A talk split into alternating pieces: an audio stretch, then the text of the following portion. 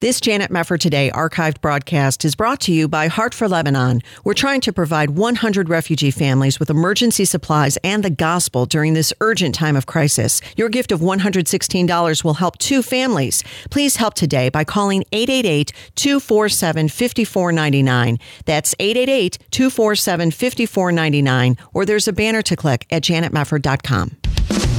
This is Janet Mefford today. Our confidence is in Christ alone. Are we going to stand with God come what may? If the Word of God says it, I believe it. And that's the way it is. And now, here is Janet Mefford. Welcome, everybody. Great to have you with us. I want to talk a little bit about freedom. Freedom versus socialism, freedom versus communism. This is a theme I'm going to come back to in the coming days, but I'm going to touch on it briefly today. President Trump was on Fox and Friends yesterday, and he talked a little bit about this issue of socialism again. The president, of course, in the past has talked about America never becoming a socialist country. That was from his famous 2019 State of the Union address. He has restated that idea multiple times, warning the American people of what is to come if these radicals and the Democrat Party continue their trajectory and actually take more seats during the election. This is a big concern of his, and I think this is a big concern of millions of people across this country. We live in a free nation, and we may take that for granted now and then, but we certainly cannot continue to take it for granted. One of the things that has come out is how diabolical Joe Biden's tax plan is. It's really out there. It's really, really out there. And Fox and Friends were asking the president during this interview about Joe Biden's tax plan versus Trump's tax plan. This is what he said. Cut one. Well, it's much more than what he's talking about, and I mean, he's what he said is wor- much worse than that. He's going to look at the Wall Street Journal. They just came out today, just in terms of of life, sixty five hundred dollars over a short period of time, more they're going to have to pay. He, my tax plan was the biggest tax cut in the history of our country and regulation cut, but the biggest tax cut in the history of our country. He wants to violate that. That would take away child tax credit, $1,000 a child. It would take away $2,500. It would take away, you know, something that will happen if they ever did it? Energy. Energy. Look at you. You're buying $2 a gallon gasoline now. Nobody thought that was possible. That will go to five dollars, ten dollars. You won't even be able to buy a car. You'll go into a depression the likes of which this country has never seen, at least since 1929. Who knows? That was a pretty bad one, in all fairness. But if he gets in, what they will do is everything, it'll be a disaster. They're going to double, triple, quadruple your taxes. They actually say we're going to quadruple. To spend it on the Green New Deal, this ridiculous Green New Deal, which makes no sense, designed by, by AOC plus three, that had nothing to do, didn't even study the environment. Now they're telling us, right. you know, about the Green New Deal. No, no. What they're doing is crazy. And their taxes will quadruple.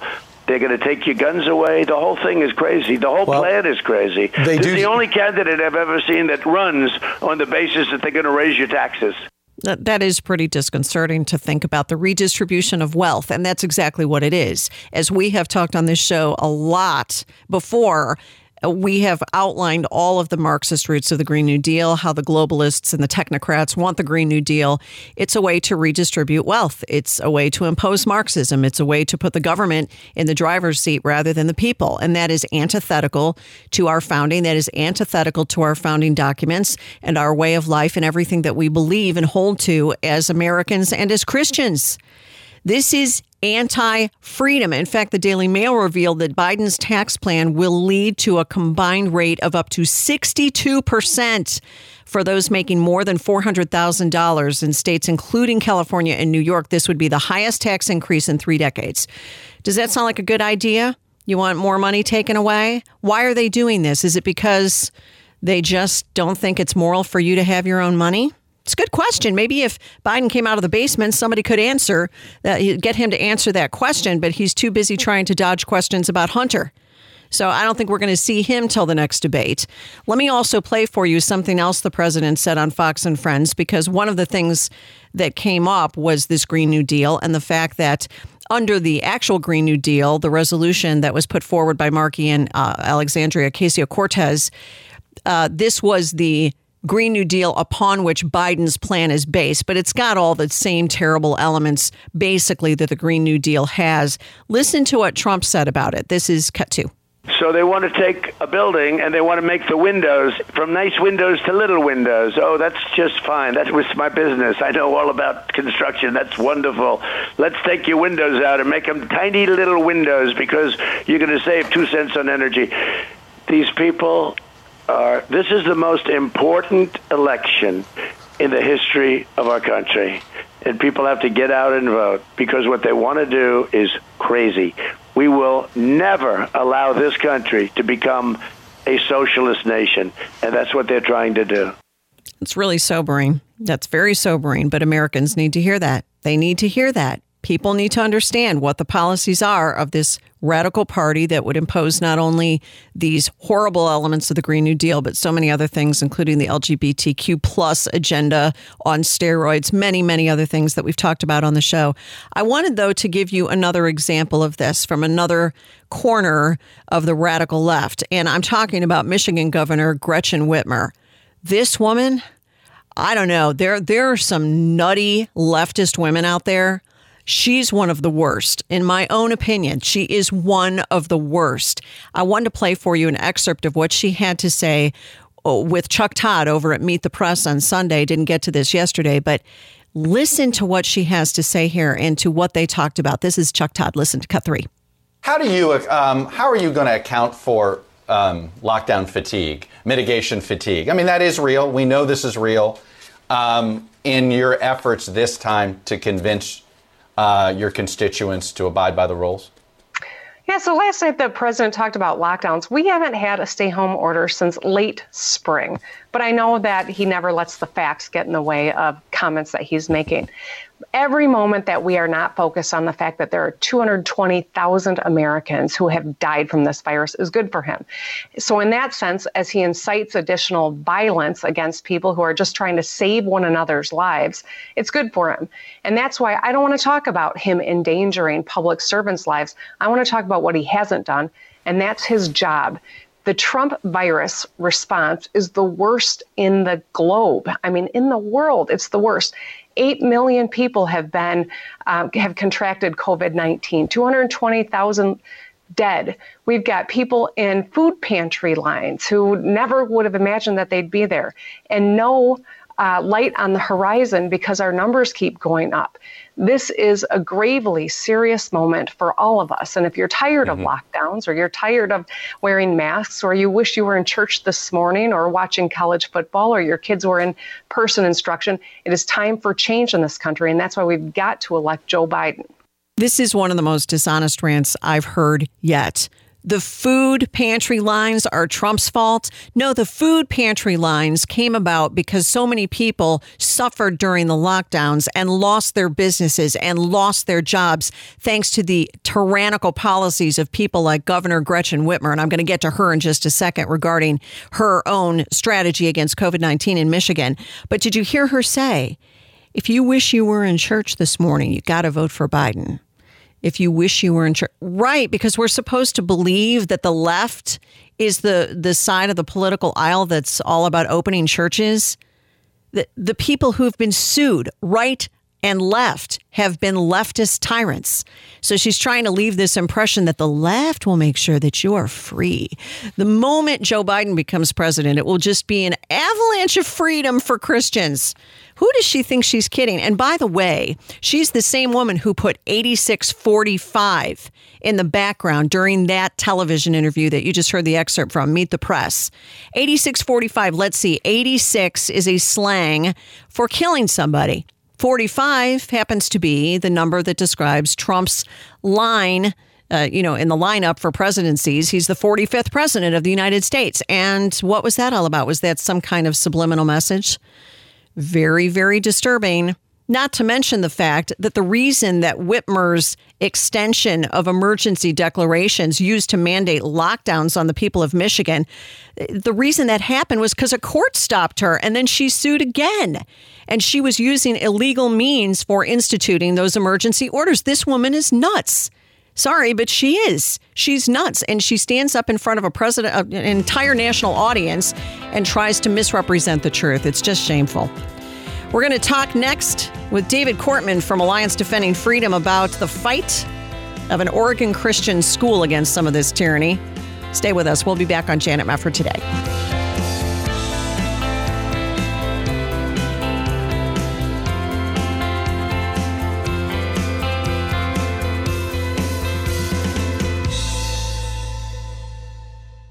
Hi, this is Janet Mefford for Preborn. Candace talks about finding out she was pregnant. Thankfully, an ultrasound provided by Preborn allowed her to hear her baby's heartbeat. The sonogram sealed the deal for me. My baby was like this tiny little spectrum of hope, and I saw his heart beating on the screen. And knowing that there's life growing inside, I mean, that sonogram changed my life. I went from just Candace to mom.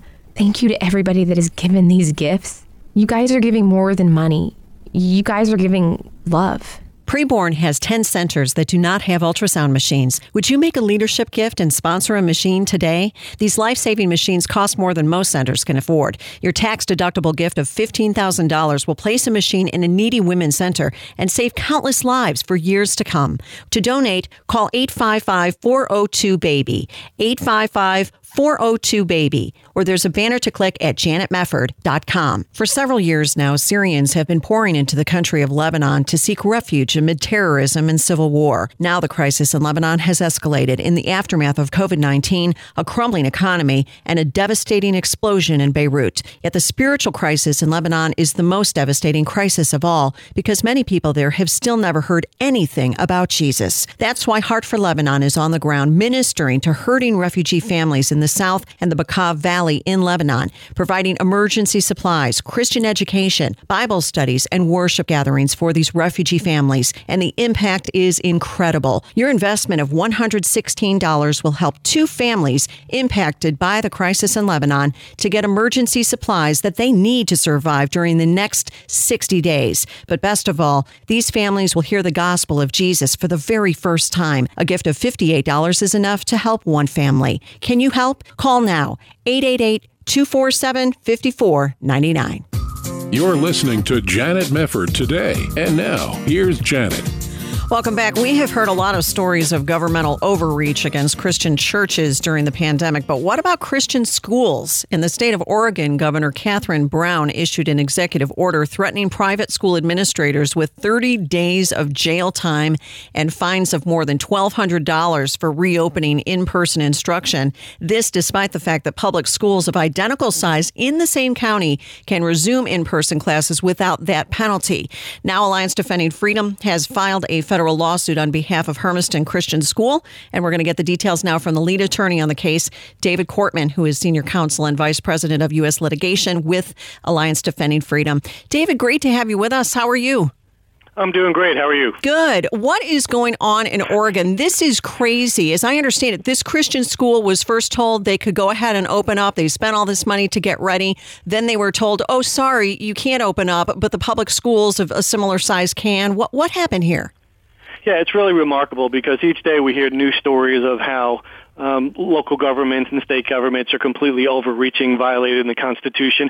And this is just another example. We have, as you mentioned, all summer long, private schools were told, you all can open up back on the fall.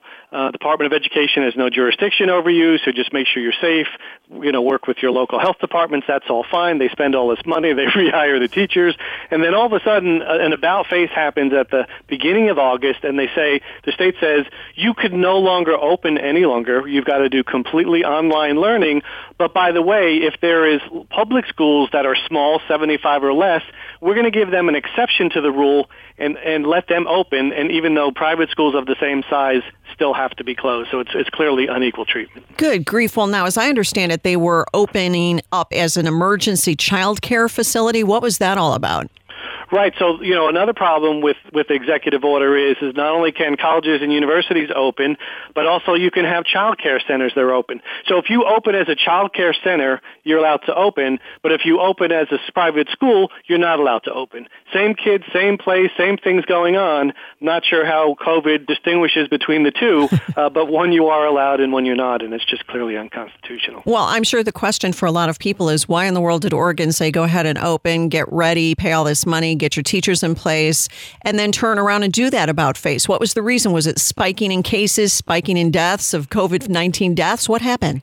No, and we, we know it's not that because the COVID doesn't know whether you're at a public school or a private school. right. So if you're in the same county and you can go to a public school but not a private school, it's not about COVID. What's interesting, one thing we did learn going through the process was on a phone call with local leadership, a liaison for the governor said, look, she was asked a specific question, why are public schools allowed to open and not private schools? And she basically said, well, we don't want a mass exodus from public schools going to private schools. Oh. Well, that's a political reason. That's not a legitimate reason to violate the Constitution. No, and why in the world should she play favorites? What's in it for her? Well, exactly right. And then the problem is, is that well, we we know the public school unions and and and all those that are you know behind a lot of political stuff. But clearly, when you're in that position, you've got to say, look, what does the law require me to do? What does fairness require me to do? And when you're telling all of your citizens and students that are in private schools, look, we don't really look out for you. We just want to make sure we get other kids back in schools, but not you. I think that sends a pretty loud message. Well, it does. So, what has the effect been on Hermiston Christian School? What kinds of implications have there been for them in light of what this governor did? Yeah, I mean, it- it's been really tough um, financially speaking because all of a sudden now you have all this money going out preparing, right, all these, all different requirements to make sure you're ready for this, the rehiring of things, and now you can't have students. Students are saying, look, if we can't go back to school, we may have to move because they're, they're close to the border of Washington. We may have to go to a different state. And so we're actually filing a motion with the court to allow the school to reopen uh, because the, the consequences are devastating. And keep in mind, when the public schools get shut, they still get their government funding. When a private school gets shut, the money completely dries up. So it's, we're not talking about the same things. Right. Well, when, when they were making the decision on what to do after this was all put into place, did they appeal to the government directly? Did they go to the governor and say, hey, can you give us an exception as well? Yeah, what's interesting is the, the, the initial change where they were allowing certain schools to open, and then this, this, this, this small school exception, we call it. It's, it's the religious school closure, where they said, hey, small schools can open if you're 75 or less. And then one iteration of it, without anyone saying anything, the state took out the private schools and only had it relate to, to, to public schools. So they did it under cloak uh, of darkness, and no one knew it happened. And so then when they started to find out that they weren't allowed to open, they went to the state, they went to the local county, and still they were rebuffed each time. Good grief. So tell us a little bit about this suit that you just filed, what you're seeking, what your arguments are as far as the religious freedom and also the just the constitutional rights of this school to be able to be treated like the public schools were treated. Yeah, I mean the first the first argument is is, is a violation of the free exercise clause. Basically, that it violates our free exercise rights for you to say that, and and the courts have said this for for months now. You can't the, the way you look at it is how many people are meeting in a particular place at a particular time for length of period, and that's how you compare. So for you to say, well, you can go to a public school and not private school, violates that right on the face. And the fact that you're targeting all of the private schools in this particular county where a client is, every private school is religious. So the only thing you're targeting is religious schools. And so that violates the free exercise clause. And so the argument is, is you need to let them open immediately because this is, this is a right you can't fix with money, right? If you're educating students, even if there is some cost involved, the real question is, is we have to get these students educated. We have to get them back uh, in their classrooms. Well, right. And it would seem to me when you're talking about a school of this very small size, it would be that much more difficult for them to do things like online education. They, they probably don't have the resources or the money that the public schools do to be able to accommodate virtual learning. Well, they don't. And not only that, they have students and parents who parents work and they're low income can't afford to take off and be home with their kids while they're doing online learning. And of course, at the younger ages, you have to have parental supervision. And so not only is it financially problematic for the school, uh, it is for both the parents and the students. So it makes it twice as difficult for them. Right. Well, so now every Christian school, every small private school in this particular county is being targeted. How many schools are we talking about in that particular county that are undergoing this kind of tyranny, as it were? Yeah, in, in this county, uh, I think there's somewhere around seven or eight private schools. Uh, but throughout the state, you know, obviously there are there are dozens and dozens of private schools, and this rule goes completely statewide. Um, you know, we've got our client Hermiston Christian Center, um, who has their own school, who's willing to take a stand on behalf of everyone and say, look, this isn't fair, this isn't right. You know, you can't be opening small public schools across the states, but not allow the pro- the small private schools open up. And so they've taken the stand, and and, and we're looking forward to going to court on that. Well, that's good. What is the timeline at this juncture for the suit? So we just filed the suit a couple of days ago. We're actually preparing what's called a preliminary injunction, and that accelerates the case and says to the court, while we're litigating the case, we want a ruling for you saying that the private schools are allowed to open in the meantime while we go further and do everything else that needs to be done. So it asks the court for a quick ruling uh, on that issue. Good, because those kids need to get back into school. You know, it's so interesting looking at this more broadly because I know ADF has been involved in other cases of this sort. It's interesting how the pandemic has seemed to bring out the worst in certain governmental officials. And we have seen a lot of these stories of Christian schools and Christian churches being treated with different standards than other entities. What do you make of this from a legal perspective? Yeah, really problematic. And and you know what's interesting is it's different in every state as to why, but it all ends up being the same problem. So, for example, uh, we have a case in Nevada where they've decided that the casinos are more important because they bring in a lot more money than the churches are. So you can go to a casino uh, with thousands of people, but you can't go to a church with you know a hundred or two people. And and I think the problem is it's a priority each state, and this is the other problem, each state has, has, has it's, it's government overreach. Where one executive officer, the governor, whoever it happens to be, says, now I decide who's essential, who's not, who gets to open, who doesn't, who gets to make a living, who doesn't. And they, you know, they always say it's based on science. It's not based on science because science doesn't know, nor does the coronavirus know if you're at a public school or at a private school, or if Yeah. you're at a casino or at a church. Yeah. The whole point is, is are you gathering close together for how long? And seeing that throughout the country, you can tell the priorities lie. And the problem is, is, is, is faith and people of faith are, are down low on that priority line. And that's, I think that's the wrong approach, obviously. Well, and it seems there are a lot of legal things that need to be addressed when this thing is finally over, and we're praying there will be an end to all of this at some point. It feels endless.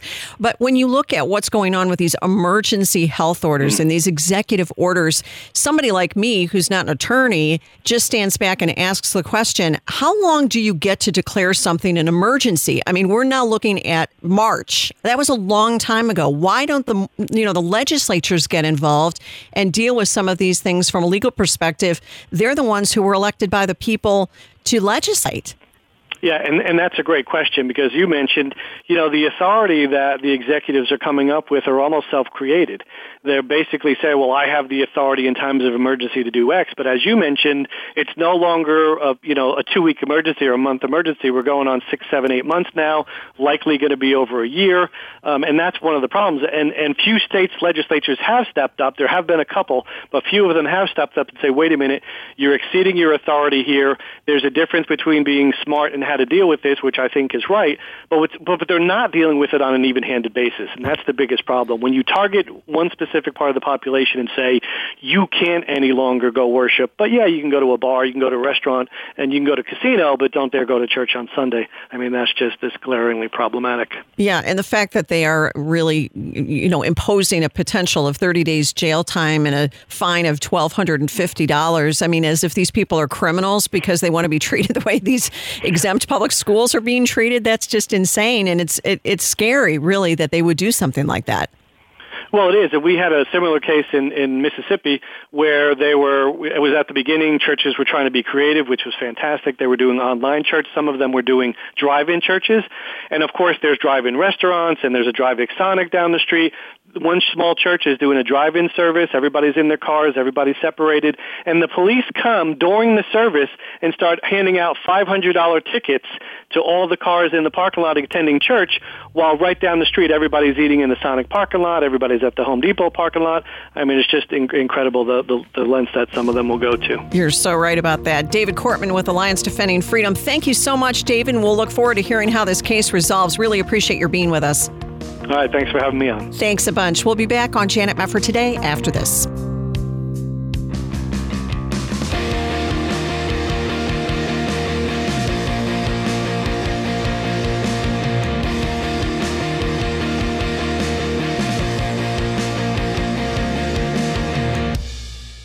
This Janet Mefford Today archived broadcast is brought to you by Heart for Lebanon. We're trying to provide 100 refugee families with emergency supplies and the gospel during this urgent time of crisis. Your gift of $116 will help two families. Please help today by calling 888 247 5499. That's 888 247 5499, or there's a banner to click at janetmefford.com.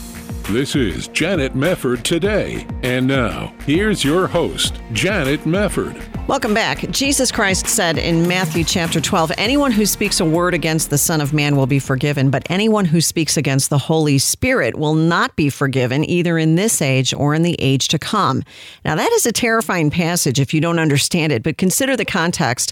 The Lord was addressing the Pharisees who were attributing his miracles to the power of Satan, and that consistent refusal to believe that Jesus is Lord is high rebellion against God himself and warrants damnation. But there is good news for every sinner who knows he is a rebel. 1 John 1 9 says, If we confess our sins, he is faithful and just to forgive us our sins and to cleanse us from all unrighteousness.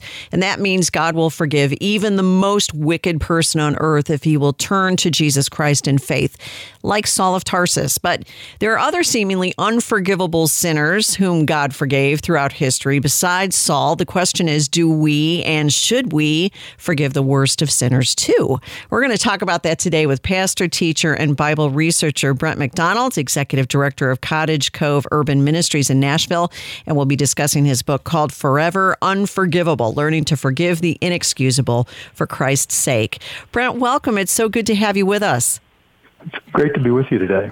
This is kind of a tough subject in some ways because God is very gracious and merciful to sinners who will repent. We're not quite as good at it, though, sometimes, are we? Even though we're Christians, we sometimes have a difficult time saying, Well, I- am not sure about that guy, Lord, who's repented. He's really, really bad. Why do we do that, do you think? Well, I think we want to be able to have a reason to forgive someone. In other words, um, you know, the, the people that are more forgivable, those are the people it's easier to forgive. Yeah. That's true. That's true. So, what do you think makes somebody, in our estimation, more forgivable than somebody else? Well, the, the degree of what they've done. Um, you know, people always assume, okay, everybody's a sinner. Yes, you've stolen something. You've, um, you know, you've stolen that cookie or you've you've told that lie. But you know, as soon as you start moving up into what we call the big sins, like murder, rape, you know, things of that uh, hostage taking, you go, eh, maybe not as forgivable. Yeah. Yeah, that's right. But we have these examples in Scripture. I, I, was looking back at, you know, the account in Acts where Saul comes to know the Lord, where he's on the road to Damascus. And the interesting thing is when the Lord calls Ananias to go and find him and put his hand on him to receive his sight back, Ananias said, Lord, I've heard from many about this man, how much harm he's done to your saints in Jerusalem. So here's Ananias doing exactly what a lot of us probably would do in the same circumstances. Hey, Saul's a persecutor of Christians, Lord. Don't you know that? Exactly. and you know, the whole idea is at that point, whoa, uh, you know, it's okay if you want to forgive him, but do I have to go? Yeah, right. Well, is that underestimating our own sin on some level? We're we're good guys. Hitler has hell coming, but me, I'm pretty good when it comes right down to it. Yes, and that, that is that we've created a, kind of a graduate scale of bad. In other words, you know, bad's okay until you get to this point, and then if you cross over that, well, you've crossed the line and you deserve what you get. Yeah. So you talk about some of these people throughout history who are really bad or would fit the category of really, really bad in a lot of estimation of, of Christians. Cornelius and Marinus, you mentioned, for example, when we go all the way back to Rome, talk about these particular uh, sinners and, and why they are important to remember when we think of God's grace and forgiveness.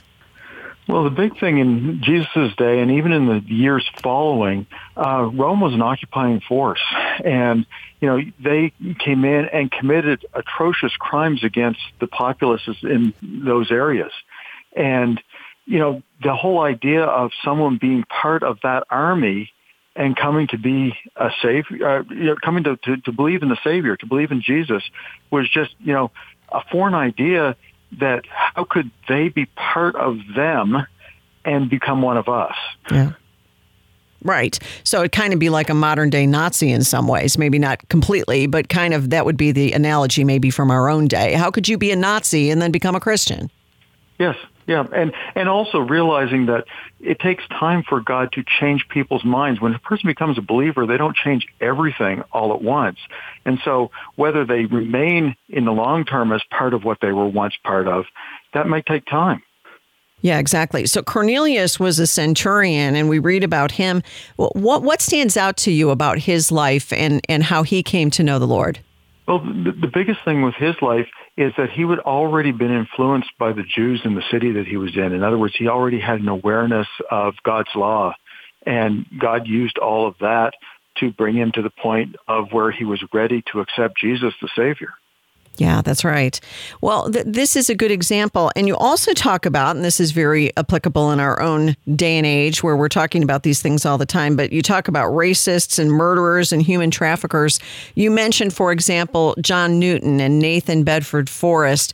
I mean, it seems right now in America, the very worst sin you could commit is being accused, at least, of being a racist. What of these particular men? We know John Newton, obviously, um, but what, what is important about their lives, do you think, when it comes to the notion of forgiveness?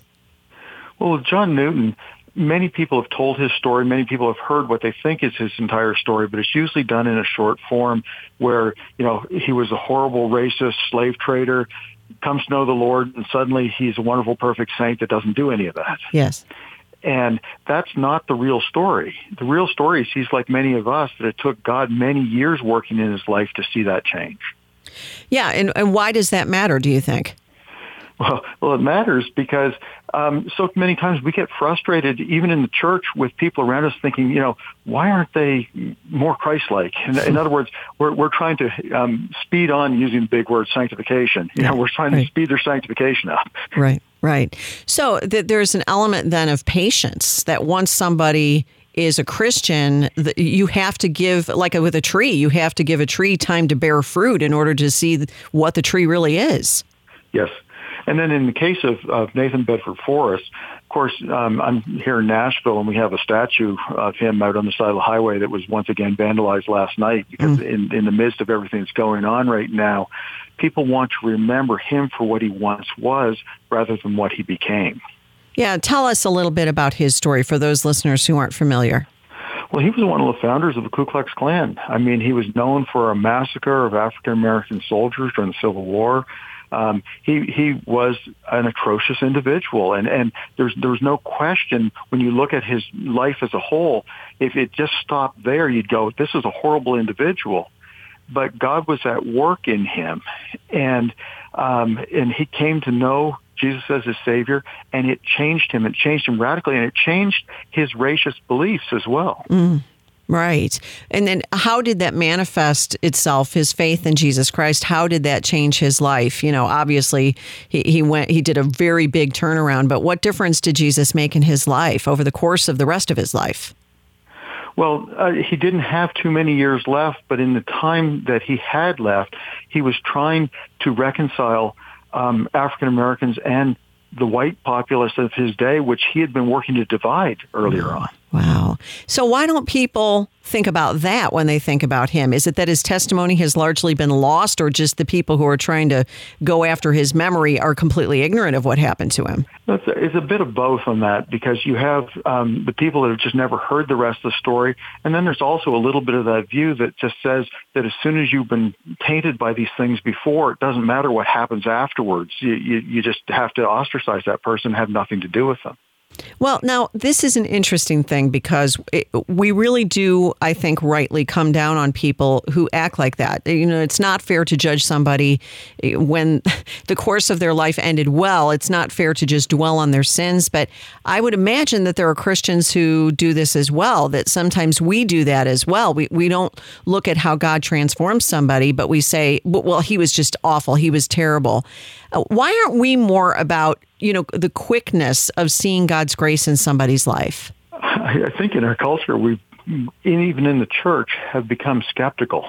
And, you know, this idea that we pay lip service to the idea that God changes lives, but we really uh, he- are hesitate to embrace that when we see it in somebody. Because I've often said that if one of these people, if you were just, you know, transported back in time for a moment and, you know, Nathan Bedford Forrest walks through the door of your church, would you greet him? Would you mm. want to be a friend with him? Wow. That would be telling, wouldn't it? How you would Yeah. deal with somebody like that coming through the church door. And that's why it's so important for us to think about these things. We're talking with Brent McDonald. His book is called Forever Unforgivable. We're going to go to a quick break and we'll come back to the conversation after this. You're listening to Janet Mefford today.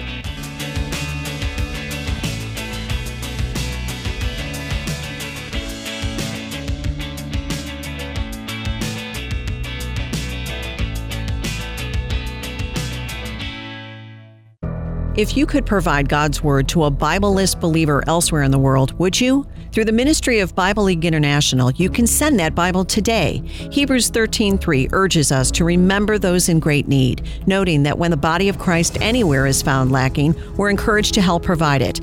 These believers live where churches are small and remote, where authorities aren't welcoming of Christianity, and where Bibles are scarce.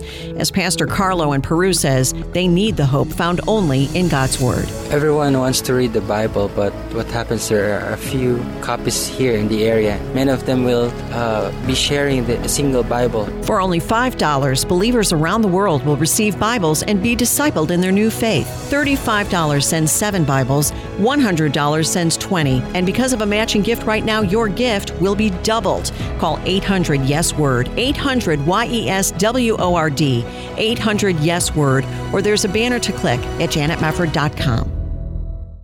Are you in need of a healthcare program? You're in luck. As a member of Liberty HealthShare, you're part of a community that comes together to share their medical expenses. You can sign up throughout the year with membership starting as early as the following month, and there are no contracts or commitments. Programs start as low as $349 per month, and there's no network, so you can choose your own doctors and hospitals. Liberty HealthShare is a nonprofit ministry, not insurance, so your money goes toward helping other members with their eligible medical expenses. And in your time of need, other members are there for you too. You can feel good knowing you're part of a community of like minded individuals who understand the importance of people coming together to bear one another's burdens. Find out more at libertyhealthshare.org slash JMT. That's libertyhealthshare.org slash JMT. Or call now 855 565 2561. 855 565 2561. You're listening to Janet Mefford today. And now, here's Janet. Welcome back. Great to have you with us, and great to have with us Brent McDonald. His book is called Forever Unforgivable Learning to Forgive the Inexcusable for Christ's Sake. And you, in your book, Brent, do a great job of pointing out some of the worst sinners who came to know the Lord. And this is a good reminder for us that God really is an incredible forgiver. He really is because of what Jesus did for us. And we need to consider how we treat people whom we regard as the worst of sinners, which uh, ironically, that's what Saul called himself, the Apostle Paul called himself. But you know, one of the things when you were saying, how would we act as Christians if Nathan Bedford Forrest, the notorious racist and KKK guy, came through the church door? How would we treat him? What about Jeffrey Dahmer? I'm jumping ahead here because Jeffrey Dahmer is the one everybody seems to talk about, one of the most horrific serial killers. Everybody knows his name and everybody knows what happened. But then there was this story, uh, apparently true, that he became a Christian in prison. Talk about that case in particular, because that one I think hits home a lot more for people who, who read the headlines and followed that case and that horrific cannibalism and killing that Jeffrey Dahmer did. Yeah, and, and in fact, when you read even what I wrote in summary of his life before he became a believer, um, you know, I, I had one person who sent me a one-word comment on that, and he just said brutal. Yeah, it is. And and and that was his life. And then, you know, so many people would look at, well, he got what he deserves. You know, he he he can go to death row, and we really don't care. And yet, there was somebody that was actually cons- willing to go into the jail and share Jesus with him. I know. That's and I mean that person right there needs some credit because that is a Christian who believes nobody is beyond the grace of God. Yes. Yeah. So what happened? Now he he professed Christ as his Savior and Lord. He was baptized. From what we understand, was he the real deal? From everything that we can know. And again, by the fruit, you'll know them. And the longer a person lives afterwards, the more you can see God at work in their life. And he didn't have the opportunity to live a long life afterwards. I mean, No. he was actually murdered in prison. Right, he was. But then the problem some people have with Jeffrey Dahmer is so he got away with it. That's how a lot of people look at it. Look at all the terrible things he did. He abused animals and he was uh, all the things that he did, as you mentioned, brutal stuff throughout the course of his life. People can read about it in your book. But they, they say it's not fair that God would forgive him. I mean, what about the families? What about all of his victims? What about all the pain and suffering he caused? Doesn't this necessarily take us back to the cross and what Jesus did to put away our sin? Is that the, the missing element here? Yeah, because it's the understanding that even the so-called smallest of our sins deserves that eternal punishment and that God's graciously willing to forgive us in Christ and and because of that no one's beyond his forgiveness. Yeah. What about the the angle of he got away with it? Did he really get away with it if Jesus was the one who took on the punishment? No, I mean in in that regard Jesus paid for that sin. And um, and and I mean, he did suffer some consequences. He did end up in prison, you know, things of that sort. And and some of these people that I write about in the book, they had some consequences, or or you know, sometimes somebody died for what they did, but for the most part, these people. I mean, you, you have John Newton. Go back to him for a moment. Yeah.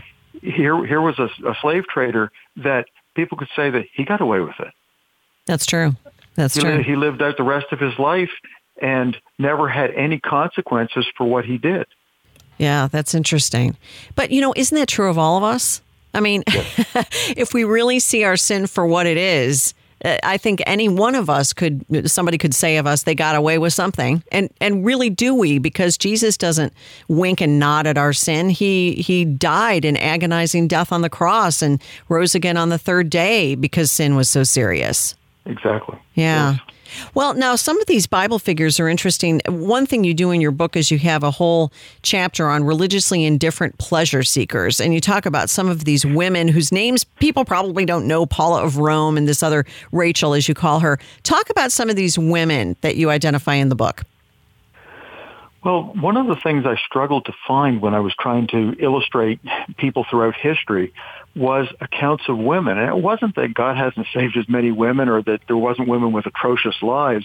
It's just that history has mostly recorded the stories of men. Right. So it, it took me more work to actually find some of this detail. Of course, one coming out of scriptures, but um, even Paula of Rome, her whole story was one of indifference and decadence and wealth and and just you know being a if you call it the one percent you know at the top and didn't care who she hurt underneath and and of course owned slaves as well Yeah, right. Now now what was her story? How did her story end? well again her story ends because she comes across an authentic christian she she'd grown up professing to be a christian and and yet it wasn't until she came across an authentic Christian who could share what it meant to be a follower of Christ with her that she began to realize that her life was useless apart from Christ. Mm, mm, yeah. Yeah. When I think of women in the Bible and, and notorious sin, you think of somebody generally like Jezebel, who, whose life did not end so well, but that would have been great had she come to know the Lord, but it didn't work out that way. Yes. Yeah, so we have those examples as well. What about some of the other people in the Bible, the tax collectors, the extortionists? You mentioned Zacchaeus. That's a favorite of a lot of people to go back and see how he responded with repentance when he was confronted by Jesus. But what about the example of Zacchaeus and people like Levi? Well, again, these people were ostracized in the culture because they were um, compromising with the authorities that had invaded their land, the Roman government, you know, they were in it for the money. Everybody knew that. And, you know, they were willing to sell out their own brothers and sisters, if you will, for the sake of a dollar. Mm-hmm. And, you know, that, that meant nobody wanted to have anything to do with them. And yet Jesus was known as somebody who spent time with tax collectors. Yeah, he was, right. And those were considered the dregs of society at the time. Oh yeah, you you you to call somebody a tax collector was one of the worst things you could call them in those days. Yeah, yeah. Uh, what about when we talk about Saul of Tarsus? I bring him up again because he's, you know, I'm the chief of sinners. He used to say, but domestic terrorists and jihadists. That's the title that you have on the chapter, talking about Saul, talking about Simon the Zealot. And yet we have modern day examples of terrorists and jihadists, religious jihadists do we really believe that people like that can be saved? Again, we're going back to that same question. Do we avoid thinking that God could have mercy or would have mercy on people like that? Oh, I think we do avoid it. And yet, at the same time, um, you know, people like Osama bin Laden, who's not alive anymore, but would someone have been willing to share the gospel with him if they had that opportunity? Hmm. And and and the answer should be yes. That the gospel was available to him too while he was still alive. Of course. Well, and it's difficult because it, you know, in the you think, for example, in prison ministry, one of the things you know, I, I did prison ministry for a time, and one of the things that comes up is the, it's wonderful to do ministry inside prisons because you don't have to convince anybody they're a sinner. I mean, you might you might have some people who protest and say, "I'm innocent, I'm not guilty of what I was convicted of," but generally speaking, those are people who've been through such a hard time that they're willing to listen to the good news. I, and I think, are we missing in some sense a ministry opportunity when we don't go for people who really have been through some terrible sins? Definitely, because part of it for all of us is to come to an awareness of that we have sin in our life. And as you say, the people that have been caught up in the middle of this, their lives have consumed by it, many times are very close to that and that they can recognize the sin that they need forgiveness from. Yeah, that's right. How how has all of this changed you and the way you do ministry in terms of how you speak to people, how you welcome people and how you think about what God can do in the power, you know, by his power in the life of somebody that maybe society says is irredeemable? Well, the big thing we work with at-risk kids and youth here in Nashville and that, you know, that's my day job and and with that the families have a wide range of backgrounds, the, the parents, the, the, the people that are associated with those families. And many of them end up in prison. Many of them have been in prison. Uh, and it really comes down to that my understanding is that that doesn't matter. The background doesn't matter whatsoever. Every single one of them need to hear about Jesus. Right. Yeah, that's right. Do you find that there is pretty good soil there when they are hearing for the first time, maybe the gospel? Oh yes, yeah, and and for sometimes it is the first time. I mean, we we have children that come into our program. We assume here in the, in the Western world that everybody's heard about Jesus, but we've had the, the the child that has come into our program that said, "Who is Jesus?" Never heard that name before. Really? Wow. Well, those people do exist, and that's exactly why we need to be witnesses for Jesus Christ, no matter where we are. And you can pick up Forever, uh, Forever Unforgivable, Learning to Forgive the Inexcusable for Christ's Sake. It's the new book from Brent McDonald, who's been kind enough to join us, and he is executive director of Cottage Cove Urban Ministries there in Nashville. Brent, so good to have you with us. Thank you so much for being here. Great book, and really enjoyed having you with us. Thank you so much. Appreciate All right. It. Thank you. God bless you. Thank you for joining us on Janet Mefford today. Always a pleasure to have you here, and we will see you next time.